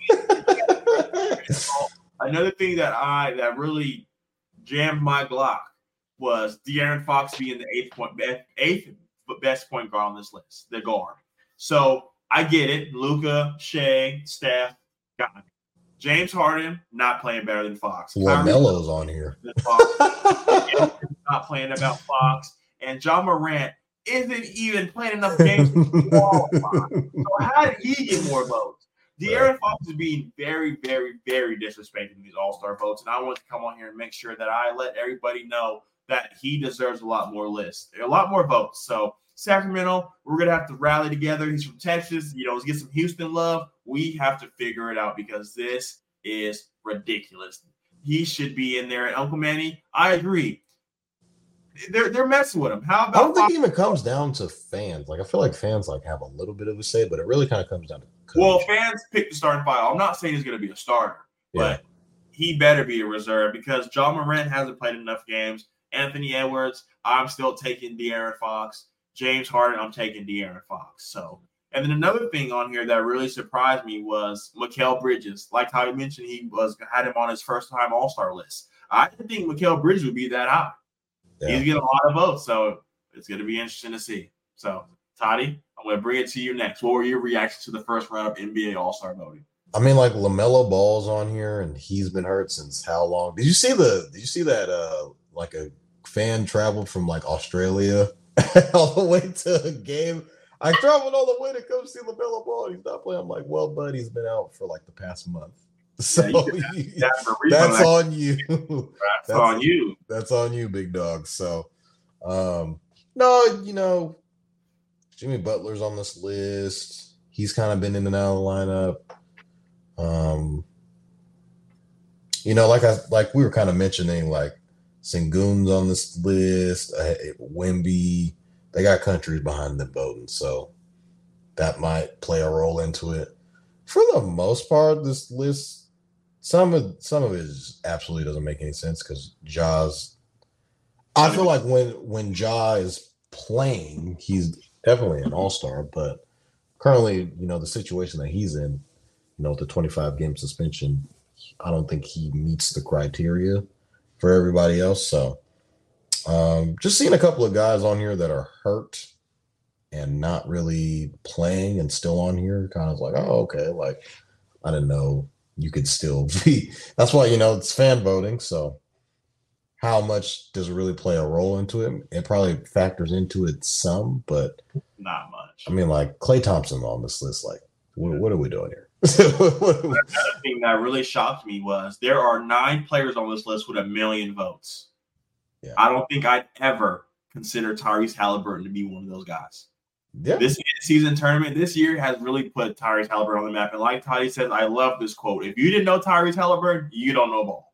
But to see him be the leading Eastern Conference guard is is great. That's what I'm saying, man. He might he might be a starter. Just the way that he's playing is. Did you pick him as a starter for last time we were on the pod, or who did you pick? Um, I have it in my notes. I don't think I picked him as a starter. I said I, I think I said Dame. Yeah, you yeah, I did. You did say Dame, and I took I took him over. I was like, Dame would be a starter, but because of the politics, because this is stats over politics. Um, yeah, I think I had Dame in there, but it was like he's not to get. It. Yeah, I had Dame, Maxey, and Halliburton. It was like those were like the three top guys. Um, but I said Dame was probably to get it. All right. So I wanted to add a, a, new mix to the show for the NBA only episodes. Um, so we're to do a first stats over politics NBA power ranking. So, Toddy, we're going to start with you first. I want 10 to 5 first. So give me from number 10 to number 5. So it's kind of fucked up now because you know people lost tonight. So it's oh, like, yeah. so it's like, what what can I what can I do now? But you said top ten teams from ten yeah, to five. Top, so give me ten to five. Okay, ten. Here we go. We're gonna lock in. It's tough, man, because I, because like Number 10, man, it's kind of. I'm to say the Orlando Magic. I think Orlando's been playing very solid lately. They've been pretty, they've been a pretty good team. Paolo's been playing out of his ass. um, yeah, man. I think the Magic are a, a very solid team. I think I don't know if they'll be like a top six seed, but I do think they'll make the playoffs. So whether that's they have to play a well playing game to get in, and we might see a, a repeat of, you know, when Patrick Beverley was throwing his shirt into the stands. Not sure if that if we'll see that again, but um, I have Orlando at ten, um, going to nine. We're gonna stay in the Eastern Conference.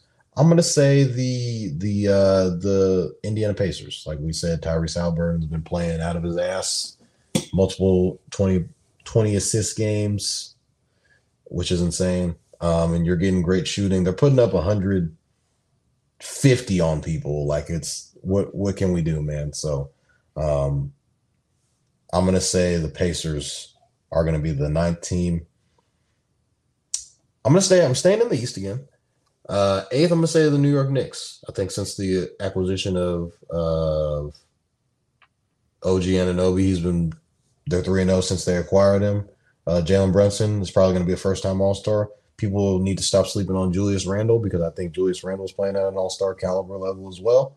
Um, said that even about him last year, but I feel like, but I feel like with you know those three guys, if they can get more consistency from all three of those guys, um, Randle didn't play that well tonight, but if they can get three consist, if they can get those guys playing at a consistent level, then um, I believe that they can, you know, contend in the East. Um, maybe even get to the Eastern Conference Finals. Um, so where am I at? That's eight. So seven. Seven, I'm gonna go. It was kind of this one was kind of a toss up though. Um, yeah, seven. I'm gonna go with the. I'm gonna go with. I'm gonna put the. uh I'm gonna put the Clippers in here. Seven. Um, Clippers on a five game win streak. Kawhi Leonard, PG. Everybody's saying these guys can't play together. They can't. uh They can't play. You know, consistently on the be on the floor together, and you know, adding James Harden to this mix only makes them better, in my opinion. Um, you know, just being able to see these guys consistently play, you know, we saw them kind of go on this losing streak, and you know, announcers are clowning them left and right, saying James Harden, you know, the problem everywhere that he goes. But you know, kind of just they just needed some time together to kind of gel and you know figure out who's going to be what and how will this team be at their best. And I feel like we can all agree when Kawhi's, you know, the team plays through Kawhi and everybody else kind of just falls in line, they'll probably be one of the scarier teams in the Western Conference. So um I'm gonna put the I'm gonna put the Clippers in there at what we have them at seven. So I'm gonna put the Kings in here. Um, put the Kings here at six. De'Aaron Fox, MVP caliber season. Domantas Sabonis, absolute double double machine. I think he's on a, I don't know what his streak is now, where he had like it was like 13, 14, 15, yeah, 14 double doubles in a row. Um, he's been playing out of his ass. so, um, yeah, I'm gonna I'm gonna put the Kings in there at uh at six. I think they just need to figure out a little bit more inconsistencies where they want to do in the trade deadline. Um, we saw that those three guys, those three names that we mentioned earlier, uh, Barnes, Huerter, and Mitchell, all kind of being on the trade block. So we'll see where where those guys will be at the end of the day. But um, I'm gonna put the Kings at uh, where are we at six. Um, so five. Um, I'm gonna say I'm gonna say the Sixers. Um, now they just came off of a loss tonight, but I do think um, Maxey, um, Maxey and, and Embiid, that duo is, you know, those are two All Stars, one, of the top um, players in the Eastern Conference, just based off of how well those guys have been playing. So um, took a took an L tonight, but I think that you know the Pacers or not the Pacers, the the Sixers, you know, if and when they do make a trade for another guy, they can definitely be, um, you know, in that top four or five teams in the league. But I'm gonna say the I'm gonna say the the, the Sixers are in there at, at five. So um yeah, so that's my top what 10 to that's five. 10 that's my 10 to 5 right we, there. we have a very similar bottom half. So at 10, I had the Pacers. Um, like Ty said, Tyrese Halliburton show in season tournament really coming alive and just really showing that Tyrese Halliburton can really go. You know, we saw when he was in Sacramento when De'Aaron Fox was down, he was averaging double doubles out his ass. And like Toddy mentioned, his last 10 games, averaging 14, 15 plus assists. So I think they have to be in there at 10. At nine, I have the Orlando Magic, like Patty mentioned. They've kind of slowed down a little bit. They're not healthy right now, so that's why they're kind of lower on my list. But I definitely think they're a team that can still really compete in the Eastern Conference.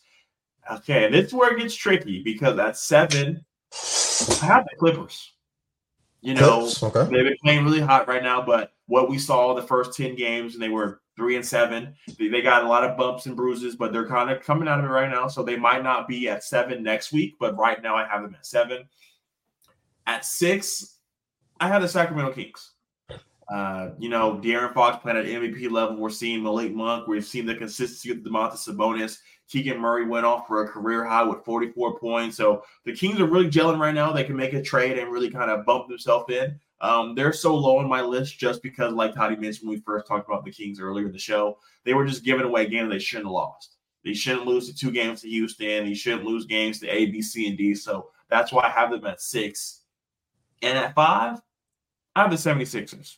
Joel Embiid, you know, arguably going on a, his best career season, back-to-back MVPs. Tyrese Maxey really showing that. James Harden taught him a lot. You know, he stepped in. We talked about him being a first-time All-Star. They arguably both can be starters on the Eastern Conference team, so you can't put them not in this top. So, Toddy, give me your number four team. So we'll go team for team. Um, four, I have the I have the Bucks at four. Okay. So at my four, I have the Denver Nuggets. Okay. Jamal Murray's been hurt, so we've kind of been seeing Joker having to step up into another role, but I think they'll be able to climb their way back into that top three, arguably once Jamal Murray kind of gets back and healthy and going. But I have them at four. So who do you have at three? Three out of the Nuggets. Okay. So we have our threes and fours flopped. I have the oh no, excuse me. I have the Thunder at four. I have the Okay. Thunder at four, and I have the Nuggets at three. Yeah, I had the um I had the so where I'm at. Oh, I just gave you my third or my second. You give me your Oh, fourth, so now give me your third. So my Your third, third. So yeah, I had OKC. Third. Okay, see, so my third is the Bucks. Okay. Yeah. So who's your two? Two. This is where it gets tricky. Kind of went back and forth. Because I know you ain't been C's yet, so we know who got you. You got the one. Had the Bucks at two. Did you not see the Timberwolves? Yeah, I don't think I said the Timberwolves. No, yeah. They've been um they got smacked. They've been they've been like the West is gonna best like this. they've been like the best fake good team in the league. I love Anthony Edwards. Um no, I feel like I feel like I missed him somewhere. If I probably redid my list, you know, kind of like when Kevin was like, "Damn," when we were doing our playoff list, like I forgot to put Indiana in there. So I feel like I probably messed up somewhere. Could have put the Timberwolves in there and squeeze them in somewhere. Um, probably next week I'll probably have them in. Um, but you know, this is our first one, guys. So um, we'll get all the, the nicks and crannies out. But but um, yeah, best team in the league is the Celtics still. I get they lost to OKC, who I do have second on this list, but OKC just lost to Brooklyn on the road tonight. So um, a lot kind of goes into the list, but um, damn, I feel like somebody has to be left out off of this list. And then my number two is the Minnesota Timberwolves. Wesley, I showed you love. I believe you guys are the tech best team in the NBA, and like Toddy said, there's no debate. The number one team in the NBA is the Boston Celtics. So, Toddy, can you go through your one one more time for us? All right, so 10 I had Freak. I had 10 I had So, ten, you had the Magic. I did have the Magic. Then I had the Pacers. Had so Magic, Pacers, Knicks. Had uh, was it the Clippers, Clippers, Kings, Sixers, Sixers, Bucks, Bucks, Nuggets, Nuggets, Thunder, Thunder, and then Celtics. the Celtics. Yeah, I feel like I gotta. Yeah, somebody's somebody's got to be left off. Yeah, so it's gonna change next week for sure. But my one through ten out of the Boston Celtics at one, are the Timberwolves at two, the Bucks at three, Thunder at four, Nuggets at five, Kings at six, Clippers at seven, Magic at eight, no, Magic at nine, and then Pacers at ten. Yeah. So we have the last topic. I know you if you guys have been staying in for this long, this is where it really gets juicy. Fact or Cap. And we kind of sprinkled this in earlier in the show when we talked about this man from Houston. But Toddy, it's time to put the stats on the screen. Fact or Cap. Cam Thomas is better than Jalen Green. No, he's not. he's not better than J. JG. We have to remember is like 22. So let me So- tell you this. So Cam Thomas is averaging 21, two rebounds, three assists. Jalen Green's averaging 18 points, five rebounds, and three assists. Yes, his numbers are better. They are. Um, I'm just going off of the standpoint that Jalen Green is like 21, 22, however old he is. Jalen, I think Jalen Green can be multiple time All Star, superstar in this league. You know, you know, empty stats, as Shaun is saying. Kirk Cousins in the NBA. I am. This is the same guy that said that Austin Reaves is better than Jalen Green. So I don't think anybody in the uh, besides guys out of LA probably will think that. But um, I think with just it's it's tough because JG is just so young and he's trying to thrive with all these new pieces that are being added to his team, new coach. So he's trying to get acclimated to the system. Uh, Cam Thomas is just a guy like he's gonna roll out the ball and go score. He's just a pure scorer. Um, he's gonna figure out a way to get a bucket. However, if ands or buts, I don't think he's a guy that you build your franchise around. But I feel like you know with Jalen Green on the other side, the the emergence of Alperen Sengun is definitely you know playing a role into maybe Jalen Green's numbers a little bit, and you know the acquisition of Fred VanVleet, him getting all the numbers, Jalen or Dillon Brooks. Um, so those guys are probably you know, I guess hurting his numbers. Um, you know, wherein uh, Cam Thomas, he's kind of just you know the spark plug for that team. And I feel like the so the roles are definitely different. So Cam is kind of just asked to kind of go out and like, hey, we just need you to basically score. And Mikal Bridges is kind of the guy of the team. Um, with the Rockets, I feel like, you know, like I've already mentioned, Alperen Sengun is kind of the guy that's been like he's been the leading force for this Rockets team. But at the same time, there's you know Jalen Green who was picked second overall, and he was kind of picked to be the guy. So um, he's kind of going back to my theory about letting guys bake in the oven a little bit. I think you know him being is so young that he is coming into the league at 18 is a lot, and so you know people want guys to. It kind of goes back to even if you guys watch the show, my quarterback theory. They expect guys to be Patrick Mahomes and Tom Brady and Josh Allen and Jalen Hurts kind of right off the bat. Um, you know, not really giving them a chance to kind of bake. Now, with the NBA, it's a little bit different. Guys are coming into the to the league way younger at 18 years old with the one and done rule. So they're expecting these guys to be, you know, superstars by year two, all-star, all-stars, you know, all NBAs at, you know, 21 years old. So um, you know, a lot of, you know, you can't even drink until you're 21. So it's like, how am I supposed to be the leader of a franchise at at so young, so young of an age? So I'm gonna say this is Cap. Um, I think Jalen Green is better than Cam Thomas. Uh, well, Shaun Holkko, ladies and gentlemen, I'm looking forward to hearing Kevin's argument for fact. And like Uncle Manny said, he will pull out the stats, ladies and gentlemen, and that I will. Fact or Cap, Cam Thomas is better than Jalen Green. This is a fact, ladies and gentlemen. I know everyone's caught up in the hype, the G League Ignite, the number two overall pick, and A, B, C, and D. Arguably, These guys are both nothing but buckets. They don't do nothing on the defensive end. Green has arguably been demoted to the third option. So let me give you the stats. Cam Thomas having 21 points, three rebounds, and one assist. He's shooting 43% from the field, 36 from three in 24 minutes. Jalen Green, 18 points, five rebounds, three assists, shooting 35% from three, 40% from the field goal, and 30 minutes. So he not only plays more than Cam Thomas, he also starts. So you put Cam Thomas in that role, the numbers will speak for him. Cam Thomas is arguably the it's not even a debate. This is a fact. He is better than Jalen Green. Jalen Green has the hype, he has the name.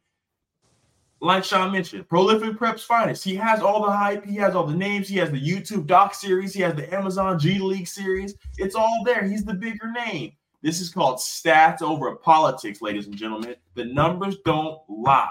Toddy's politicking because Jalen Green has the name. I get it. Cam Thomas is playing better than Jalen Green. If you if you're denying it, it's because you're like Toddy and you're looking at the two names. When you see Cam Thomas and Jalen Green, you're gonna go Jalen Green. But I, like Uncle Manny says, will pull out the stats and deep dive into that. Cam Thomas is shooting better from the field. He's shooting better from three, and he doesn't play as many minutes as Jalen Green. So you switch them positions and you switch this opportunity and give him the minutes that Jalen Green gets. Jalen Green shoots five more shots than Cam Thomas, and that says a lot because Cam Thomas gets them motherfuckers up. But Cam is a year older than Jalen. Shaun um, has been convinced. It is a fact, ladies and gentlemen. Cam Thomas is better than Jalen Green, and I and I was I was wait I wanted to do this last week. Didn't come on the pod last week, so now we got to do it. But I, I think it's obvious, Toddy. Do you have anything to say to my my my rebuttal? I mean, yeah, you're you're those are solid numbers. I think Cam Thomas's role is different than Jalen Green's. Like I said, he's a guy that's they need him to come off of the bench and score. Nothing else. I feel like Jalen Green is. Jalen Green bring to the table besides scoring? Jalen Green is kind of a cornerstone piece for that Rockets franchise. I don't know if Cam Thomas is is a cornerstone piece for a franchise. He's more of a a guy that's going to come off the bench and score for you. Um, versus Jalen Green is uh, the face of the Rockets franchise, like the future for the Rockets franchise. So I feel like those roles are different. Obviously, his numbers are better. Cam Thomas, you already pointed out all of his numbers are better. Is he a better player than Jalen Green? I'm not going to go as far as to say that he is. So I'm going to say this is Cap.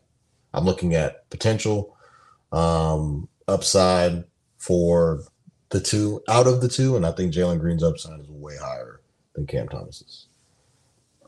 All right. And that concludes episode 72 of Stats Over Politics. Ty, do you have any closing topics or anything that you want to say before they see us on Monday after of the NFL? Um, Hotline's 0 1, so we're kind of we need a little bit more. Uh, national championships on Monday, so got the Huskies in that one.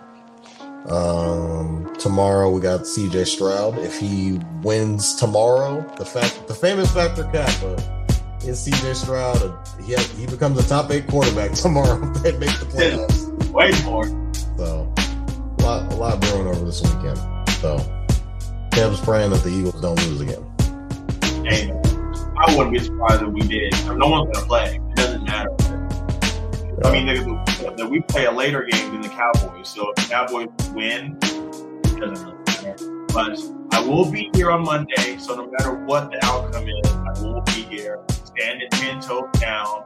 Um, I we always talk about the recap. So I wanted to give you a little bit of insight. So the Eagles have lost four out of their last five.